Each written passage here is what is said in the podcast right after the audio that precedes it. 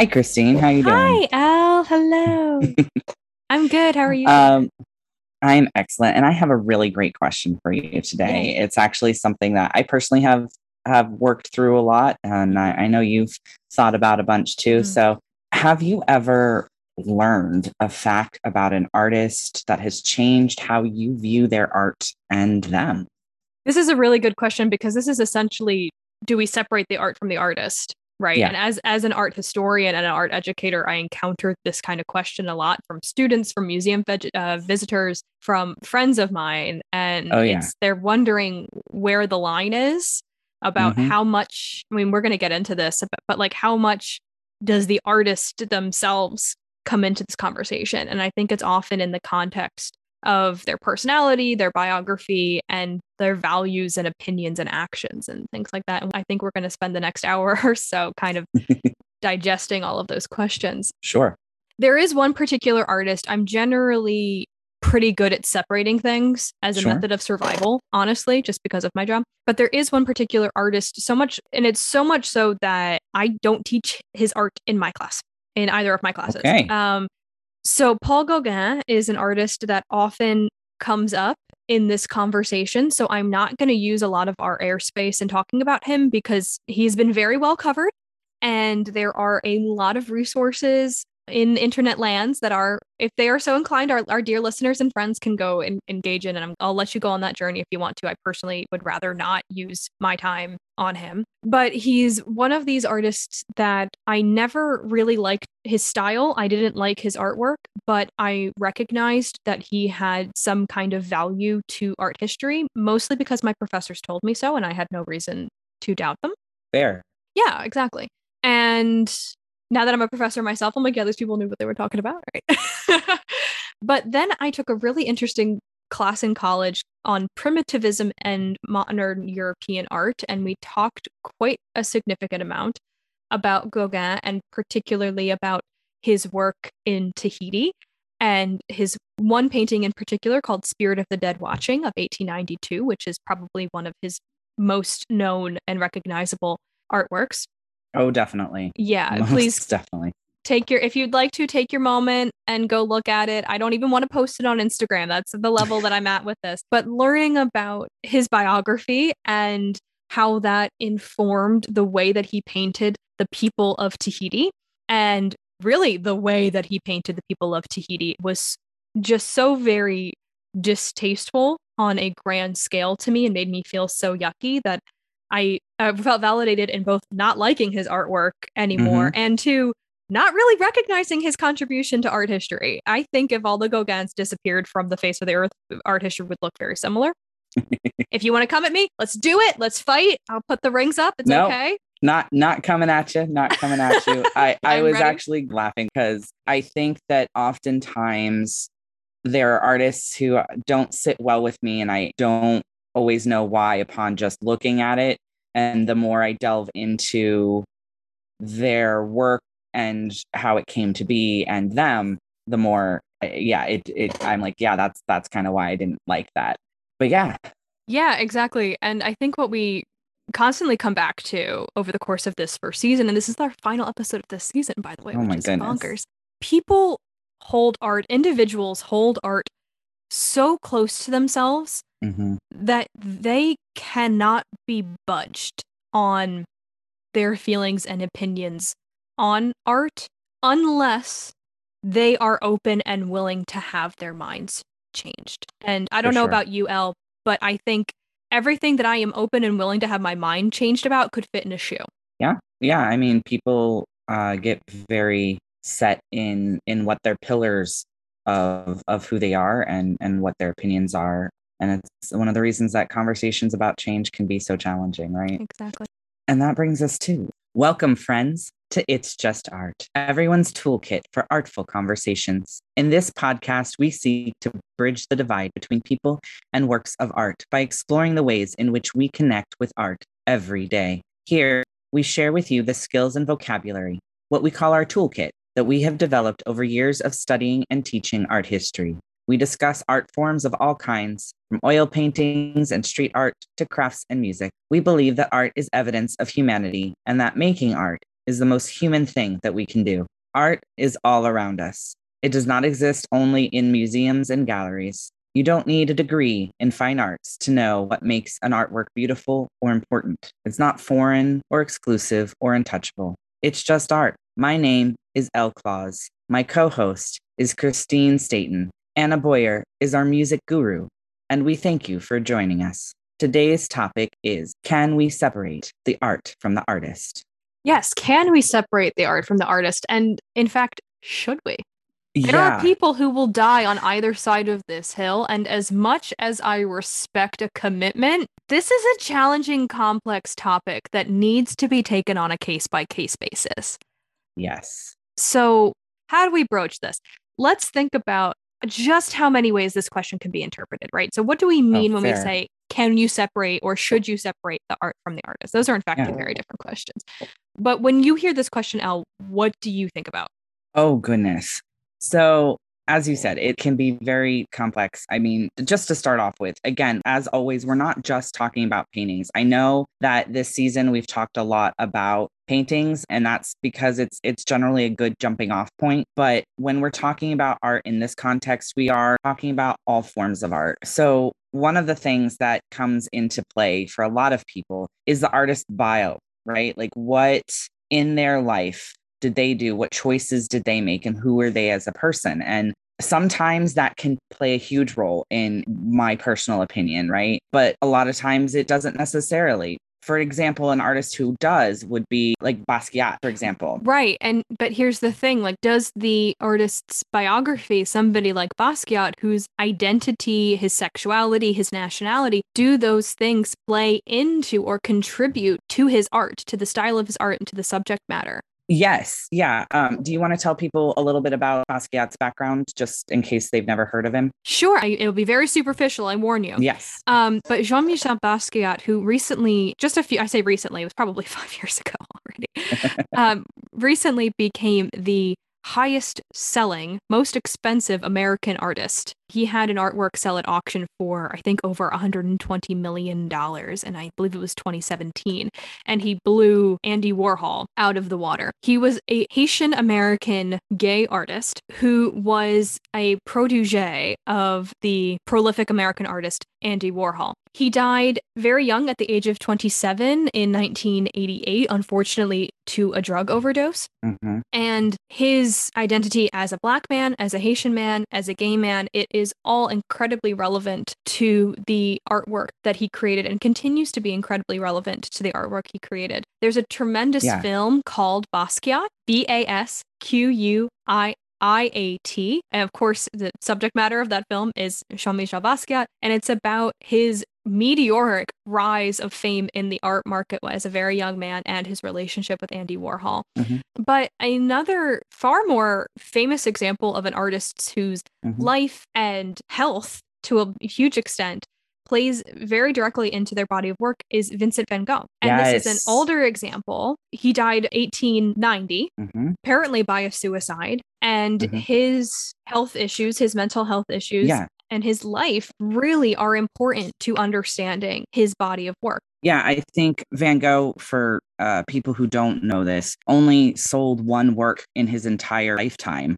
And that was a work that his brother basically sold to a friend, getting a favor, basically. And a lot of people can very deeply connect and have since then connected to Van Gogh's work. At the time, he was very out there and people didn't quite understand what he was doing or why it mattered. But there's a, a painting that hangs at the Philadelphia Museum of Art called Rain. And Yes. that work very much speaks to me. It is a work that every single time I go to that museum, I stop and I look for it in case they've moved it, because sometimes they move it, but it's always out. And it is just this lovely painting of a field during the rain. And most people could easily walk past it and ignore it. But to me, I see sadness in Mhm. that painting. I see depression. I see what it feels like when the world is just completely dreary all around you. And that's an amazing thing to be able to communicate in a painting, right? But if you didn't know about Van Gogh's depression and you didn't know anything about his background and, and mental health issues he struggled with, you wouldn't necessarily know and understand that that is exactly what he was painting mm-hmm. was his mental state and and dealing with what he was dealing with. Mm-hmm. And so, even yeah, if I, you don't know that, I think you could still look at that painting and think this person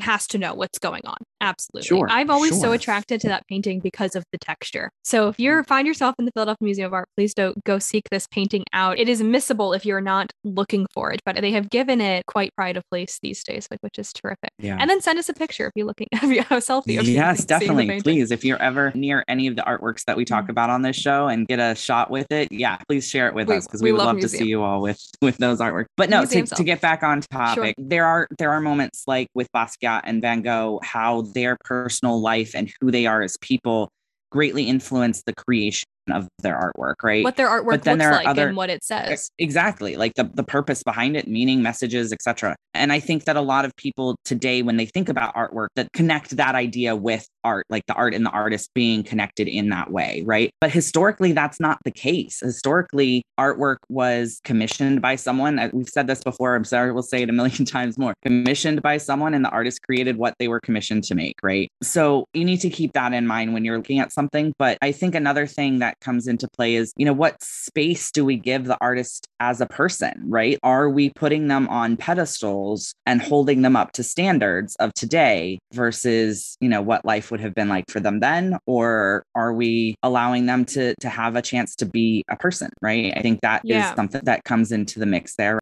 This conversation is always really difficult for me to have because I'm a historian and I yeah. am as it is survival for me to separate this out. Um, and I'm going to come back to that in just a second. But it's also a really important conversation to have as a, as a his, mm-hmm. historian, because as we'll talk about again, I hope later, historians are, are kind of like storytellers, mm-hmm. and they're almost conduits into a life of from the past. And I think what happens is over the course of temporal distance or geographic distance, is artists tend to be dehumanized. Yeah. They aren't allowed to have been a person. They become a paragon. They become a legend, like Michelangelo, Il Divino, the divine Michelangelo. That guy was a dude. He walked around, he talked, he had friends, he had family. He said funny things, I'm sure. He said cruel things. I know he did. He put his pants on one leg at a time. He did. He refused to take his boots yeah. off for a while, but just using him as an example, he was a nasty dude. I'm not going to go into it because people might have sensitivities, but it seems that he wasn't, right? So, the really fun thing about being an art historian and kind of getting into these personalities, we could say, of artists who lived hundreds of years ago or even just decades ago they were people. And I think when mm-hmm. we refuse to separate when we do that, we deny them their humanity because yes, they were a, an artist and they were probably a, a, very intelligent, great genius, creative person who who gave a lot to the world. They were also an imperfect, flawed, often lovely, often difficult, just person like the rest of us are. And yeah. that's important to recognize for me. That yeah, these were just sure. people and the choices and opinions they have come from the environment that they come out of. Some things mm-hmm. are in their control, some things are not, just like it is today. And we yeah. have to recognize that, I think, within reason, obviously. I think this kind of leads to the greater question that we're also kind of skirting around here is can we continue to celebrate artists who are slash were, depending on when they were alive, terrible people? But what does that Making, mean? What does that person. mean right passing passing judgment on whether someone is a terrible person comes into play for sure but then can we you know if we have decided for whatever reason that we think that someone is not a great person that they chose to do things are choosing to do things that we don't like can we celebrate their work exactly and does that mean that, that if the museum puts up a picture by this person mm-hmm. or some kind of artwork that this person who it is known did, said, believed deplorable things, mm-hmm. does that mean that the institution or the person who owns that artwork, does that mean that they condone, agree with, and celebrate those actions? It depends. So, yes. So what we're trying to do here today, right? What what are we getting at here today? I think what Christine and I are aiming to do is to clarify this struggle to kind of talk about the different sides of it and to kind of give people uh, a framework to struggle through some of these decisions for themselves, right? Because the most important thing that you can take away from this,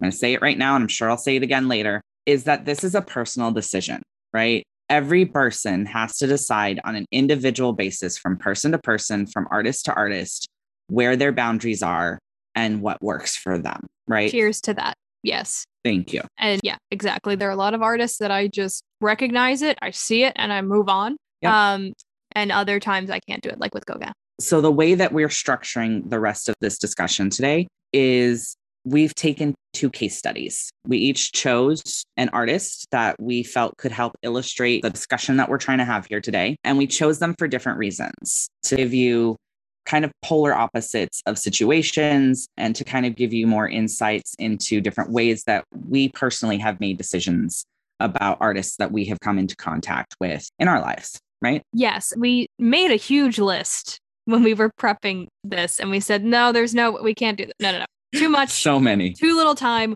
We're missing too many things. We're emphasizing too many other things let's just pick two. So this is very reductive, let me say, but for the sake of just not being here for an entire year, we have picked two artists. So, if I may, El, yes, please. I can get us started. So, I picked an artist that is a historical example of, of a lot of these kind of issues get pulled up with him about do we bring in the biography? You know, are we even interpreting that correctly? And if he did all of these vicious things, like why do we celebrate his artworks? So let me just jump right to it. The artist's name is Michelangelo Merisi da Caravaggio, not to be confused with Michelangelo Buonarroti, who painted the Sistine Chapel and did, carved the David and all that. This is a different person. He had the same first name, but he came from a place called Caravaggio, which is in the north of Italy. So we refer to him as that, as Caravaggio. That's how he is known in books and museums and, and all that. So I'm going to call him Caravaggio. But it's interesting that that's actually his hometown. He died about 1600 1610, I should say, actually. He died about 1610 in Italy after a short, tumultuous, and prolific career as a painter. He is one of the seminal painters of the Italian Baroque period. If you take your introduction to art history class, you will likely start in the early days with him. So his biography is often inflated and tied into his body of work at a time and place when that's actually quite dangerous and irresponsible to do. He's often associated with modern day gay culture. Now, this is not a hurtful act, but is the direct result of reading the artist's biography into this work, particularly with one of his patrons. It has been hypothesized that this patron was a homosexual man. And that's why the paintings that Caravaggio painted for him look a certain way. And Caravaggio was only ever so happy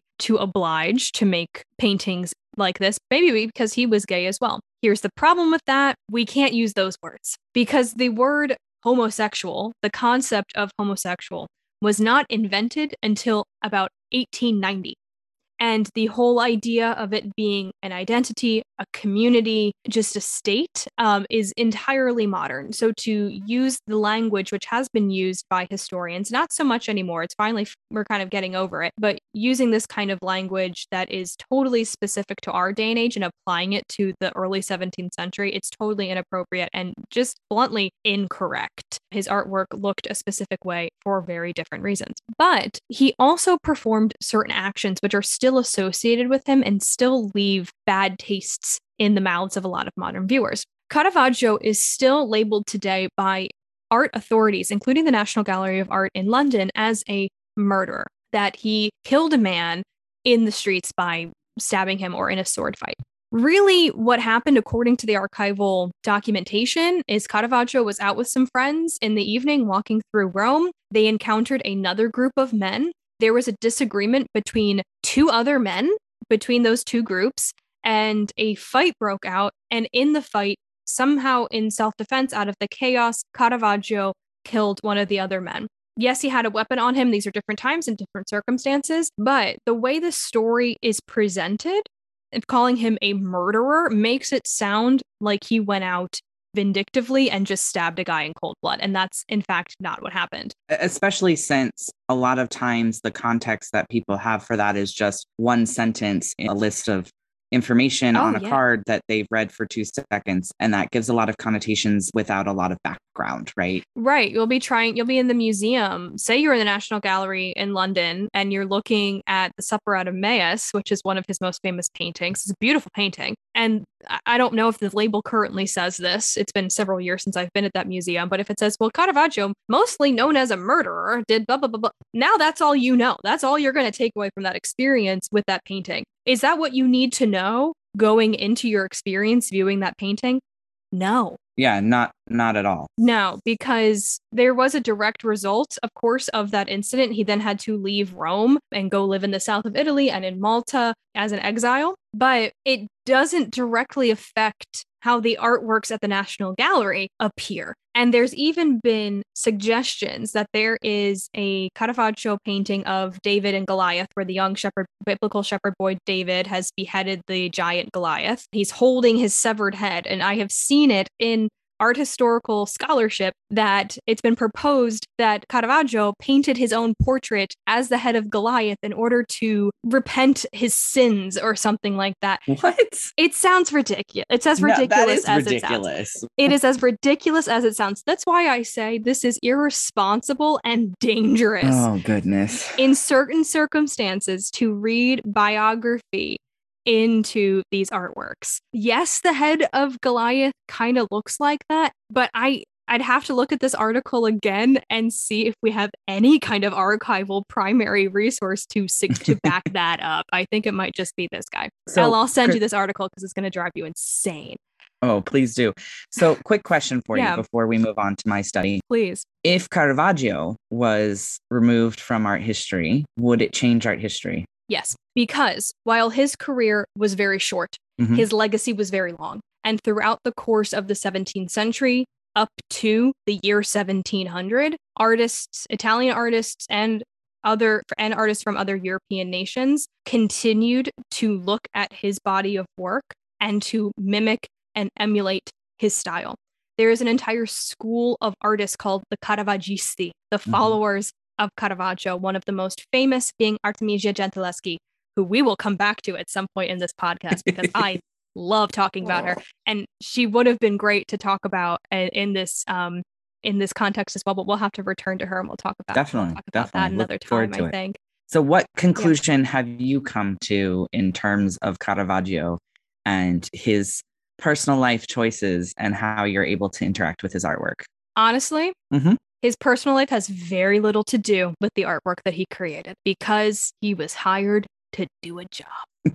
Fair enough. I think if you are a student of Caravaggio or you are Mm. a student of the Italian Baroque, if you are really interested in this topic, go ahead and explore all of this. Write to me. I will send you a reading list. Okay. Like I took a whole seminar on Caravaggio. I will send you the syllabus if you want to see it. Okay. And be aware of these things, you know, but it's not Mhm. going to totally Change he your. It's not going to change the work he did. It's not going to change your experience with the work that he did.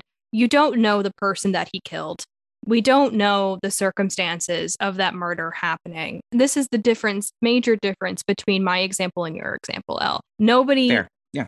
alive that I know has been affected personally by the actions of Caravaggio. Fair. And we're very lucky in that regard. Yes, we are. so I think that's a great transition into my case study. So, as you mentioned, my choice is someone who's alive. So, I wanted to look at someone who is alive to give that counter example because a, a lot of art history has passed, right? We have a lot of artwork out there that exists from a long time ago, but it is very different when you're looking at someone who's still alive and still making work and how that changes our decisions in how we interact with things, right? So there are plenty of modern day artists I could have chosen. And I thought long and hard when I'm making this decision and made the choice I did because I wanted to choose an artist who had affected my life personally so that I could look at it from that perspective. But also, I wanted to choose someone who there had been times since it occurred. So it is a personal situation uh, that I have been personally affected by this, but there's been time since it happened and I have been able to process and I can now discuss this topic without quite the emotional feelings that I initially did when things first happened, right? So it's not quite as raw for you now. You've had time to Yeah. process and you feel more comfortable having this conversation. So thank you for being so deliberate in and thoughtful in this decision. Thank you.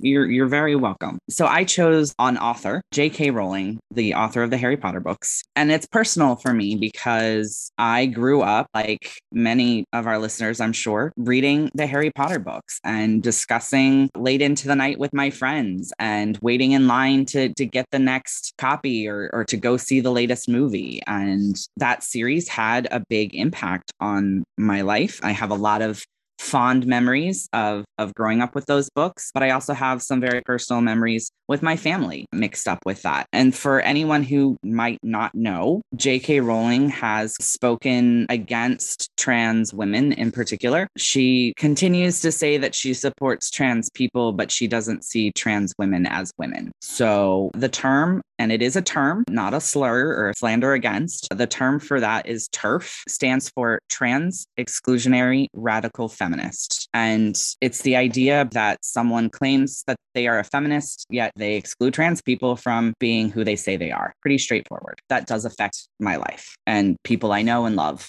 I have found that very hurtful, you know? And that complicates my memories of the series that I truly love. So the thing is that I then had to decide to what extent I wanted to engage with this series that I have all of these connections to further. Many, many fans have had to make this decision. How do I continue to engage or not continue to engage with the works of Harry Potter? And I think what I personally decided, we'll start there. What I personally decided was that I cannot spend my money on objects that give money to J.K. Rowling because she has a platform. That's the big problem for me. She has a platform in which she can very vocally continue to express ideas that are hurtful and harmful to actual living live people today. And anytime I give my money to that, even if I don't feel like I'm giving my money to that, it allows her to continue having a platform.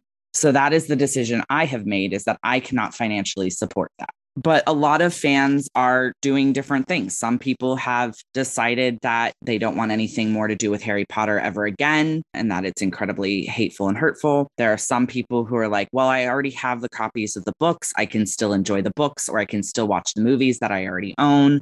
I just won't go purchase more things. There are some people who are going out and purchasing things from small Etsy store owners and stuff. So, small artists who are making their money so that they can still have the things they love without supporting JK Rowling. And then there are some people who, for whatever reason, aren't bothered by it, figure she has enough money that it doesn't matter whether or not they buy the stuff and, and she's going to continue to have money. So, what does it matter? Everybody has to make their own choices. One thing that I found interesting today actually was I was scrolling through Facebook and I found an article about some fans that have found a way to make a difference for themselves. So in the game, uh, in the books of Harry Potter, there's a game called Quidditch, played on broomsticks, flying in the air with different balls.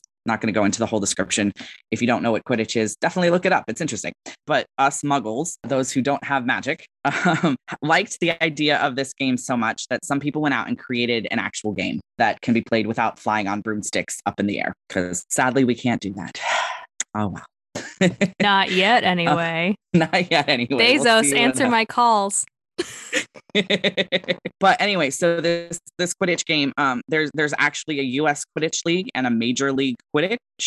They banded together and announced recently that they are changing the name to be less connected with J.K. Rowling. Now, there's they haven't said exactly what they're going to change the name of the sport to be, and they're still going to continue to play it and and to have the same rules of how the game is played. But they don't want that connection. They don't want that message of or the appearance of support for J.K. Rowling to continue. And I thought that that was a really unique and creative way to to kind of address that situation for for themselves. Again, I fully support people deciding for themselves where those lines are. So yeah, Thank So, you yeah. for articulating that so well, El. And what I was so flummoxed mm-hmm. about when this all kind of hit the papers and we all came to this realization about Rowling is the whole thing just seems so contrary to the entire world and message that she had created. For so many of us, Harry Yeah. Potter was what taught us to be yourself and to find Mhm. the magic within you and the power of love, loving each other, loving yourself and your chosen family and so many things that are so important to to our generation. Oh yeah. I mean, and then to hear crying this, out loud, yeah. he came out of a closet. He was living in a closet, right? Like so many people found a connection to the characters in these books because they felt different or other in various ways, right? And this was really a chance for them to find, and they did, they found a community. You know, I, I think that is one of the most beautiful things that came out of these books in the series is that there is a beautiful community of people who found each other who were feeling alone and disconnected and weird and a million other words and descriptors. And they found each other and found friendships and relationships Mhm. and families. Um, and I, I think still that that is find it. beautiful. That's so beautiful. I still find it incredibly bonding when I kind of make a new friend. I don't want to know what your zodiac sign is. I want to know what your Hogwarts house is. All right, what's your house? Oh, I'm a Ravenclaw. that should be very clear. Just look at the bookshelves behind me, El. I know, but the audience, but our listeners can't can't see your bookshelf. They should be able to tell just from my voice and everything about me. And you Fair are, enough. you are. oh, up I'm a it. Raven Puff. I'm Ah. a Raven Puff. I am. I'm. I am split down the middle, wholeheartedly Raven Puff because I don't believe that one house encapsulates who I am. So No, that's not. The, I I think that's the funny thing. I think we all have equal parts of each of them in us, and I think that might be the point. But moving on. exactly, exactly. Moving so on. So we have two incredibly Oh, different yes. case studies here. Our, our music guru would like everyone to know that she is a Hufflepuff, and yes, yes, music guru, you are one of the most Huffly Puffest Hufflepuffs I uh, I know in existence.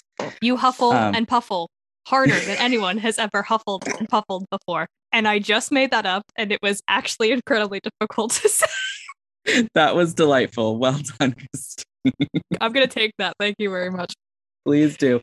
Anyway, um, so this brings us back to the the topic as a whole, and I think what our two different examples really give us is two things, right? The luxurious of temporal distance. So with Caravaggio, there's been tons of time, right? As you mm-hmm. said, we don't know him. J.K. Rowling still exists, still doing things, still has a yes platform. and the luxury of temporal distance is it's it's a slippery slope because it's very good practice and very responsible for a historian to say this person came out of an alien planet to me right if Mhm. i landed on the streets of rome in 1600 not only would i be burned as a witch in like five minutes but Oh, i yeah. would have no idea what was going on. I speak Italian. I'd have no idea what anybody was saying. I wouldn't walk right. I wouldn't talk right. I wouldn't look right. Mm. Nothing. There is, this is a completely foreign place. We cannot understand this time as much as we strive to do. And we cannot judge somebody from this time period based on our own entrenched modern values. We have Mhm. that with Caravaggio. I say it's a slippery slope because if we're not careful about that, it can feel like a cop out. completely. We completely. don't have that with J.K. Rowling because she exists now and according to modern values and sensibilities. Yeah. And I think that ties into our second part with with her being alive, with her still having a platform, contributing money to her allows that platform to continue. Purchasing a postcard or a book about Caravaggio doesn't doesn't financially allow him to go murder someone else, right? Not that that he would have done that, but just like you know, it doesn't continue his questionable life choices. Oh, Um, good. I got five cents on the royalties of that book. I'm going to go stab a guy. Yeah. oh, what can I say? He was a he was a nasty dude anyway, but he was a grumpy artist. What the heck do we Yeah. want? Anyway, But I, I think that also opens the door for a good discussion uh, for something that historians, um, art historians or non-art historians, to uh to, to keep in mind is is the concept of being desensitized, right? you kind of brought that up a little bit earlier. Yeah. Um, so when I say I'm really good at separating, I'm often accused of being desensitized, or accused is too strong of a word, but I'm labeled as mm-hmm. desensitized. And it's, I am not. So it's not like I've been watching Game of Thrones for five years and I'm no longer shocked by the blood and the gore. Although they, that that happened, I was desensitized by blood on television from watching Game of Thrones for a really long time. I'm not desensitized. I am not desensitized. I am used to feeling uncomfortable, and that looks very different. Yes.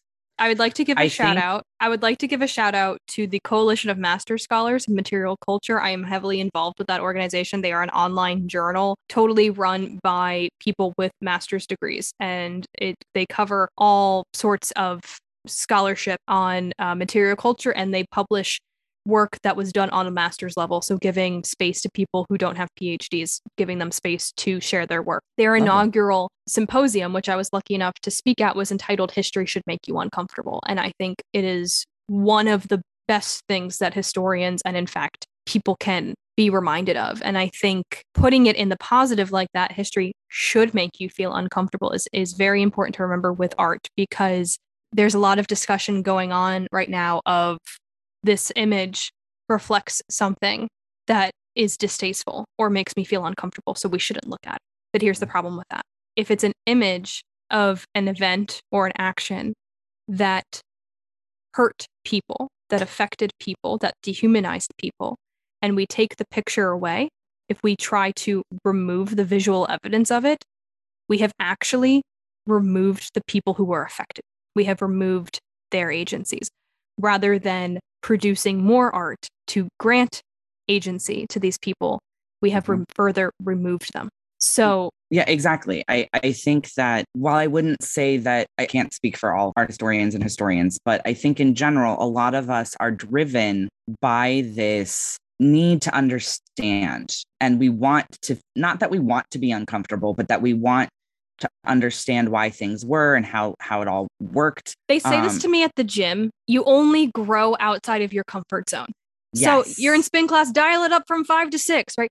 But this is true in all of life. We only grow and mm-hmm. we only learn outside of our comfort zone. So this is why we say history should make you uncomfortable. Yeah. History is is often very uncomfortable to learn about.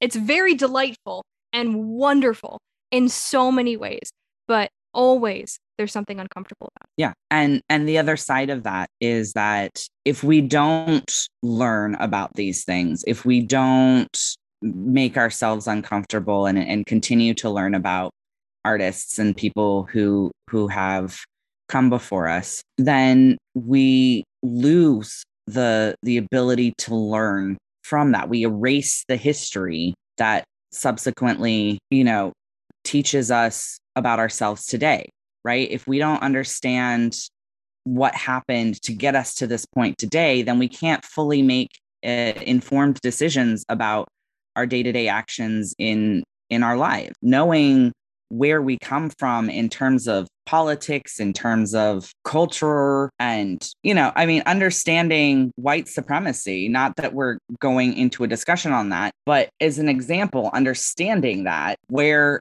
colonialism comes from helps us understand the political situation we're in today, right? And the same thing is true about artists. If we erase the artists completely and don't talk about their pasts and who they are, we potentially lose the history of how art got to where it is and what we understand about art in general. To wrap this up and to yeah. to bring home what Ella's saying before we kind of leave you off, I'd like to bring in something that P- Pablo Picasso is reported to have said. Now, Picasso is an artist who has come under this microscope himself. I'll just recognize that. But he said something that reflects me, that that affects me very deeply. We all know that art is not truth. Art is a lie that makes us realize truth, at least the truth that is given us to understand. Unquote.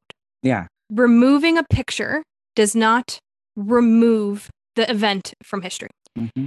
But keeping it up and keeping it visible is how we interact most directly and most accessibly with the past. And you will hear often a phrase that drives me wild, which is we study history so that the past does not repeat itself. Oh, honey, sweetie baby. History repeats itself every day. we study history so that we recognize when it repeats itself and we know what to do. But I think that the dividing on that in terms of re- removing things, for example, is again, is it personally causing someone harm right now? Thank you. Right. Yes. And I, and I think, yes, we need to keep things. Yes, we need to continue to learn about things. Mhm. Do we need to continue to cause harm to someone on a daily basis? In order to do that, no, there are other ways to learn about those things Mhm. in a way that wouldn't be harmful. Um, so I so again, this is a, a complex issue Oh, with no. so many layers Yeah. and and it, and each individual situation has to be looked at by a person for themselves so in conclusion are we able to separate art from the artist christine Yes and no. i know so helpful guys If you came for answers, it's just art is here for you. but i hope what we did leave you with today is some some good items to reflect on as you go forward in interacting with artwork for yourself in in your choice ability to make choices Mhm. about what you want to engage with how you want to engage with and how you want to make those decisions for yourself so the question i would like to leave you with today is have the actions of an artist ever ruined their work for you please reach out and let us know Thank you for joining today's conversation and for tuning in to season one of the It's Just Art podcast. We hope you join us again for season two. Stay tuned. If you'd like to be more involved with It's Just Art, you can follow us on Instagram and or Facebook at It's Just Art Podcast. Please remember to like, follow, and review this podcast on your platform of choice, and we look forward to hearing from you. Once again, my name is Christine Staten, i'm El claus and remember, it's just it's art. just art Until next time, take care.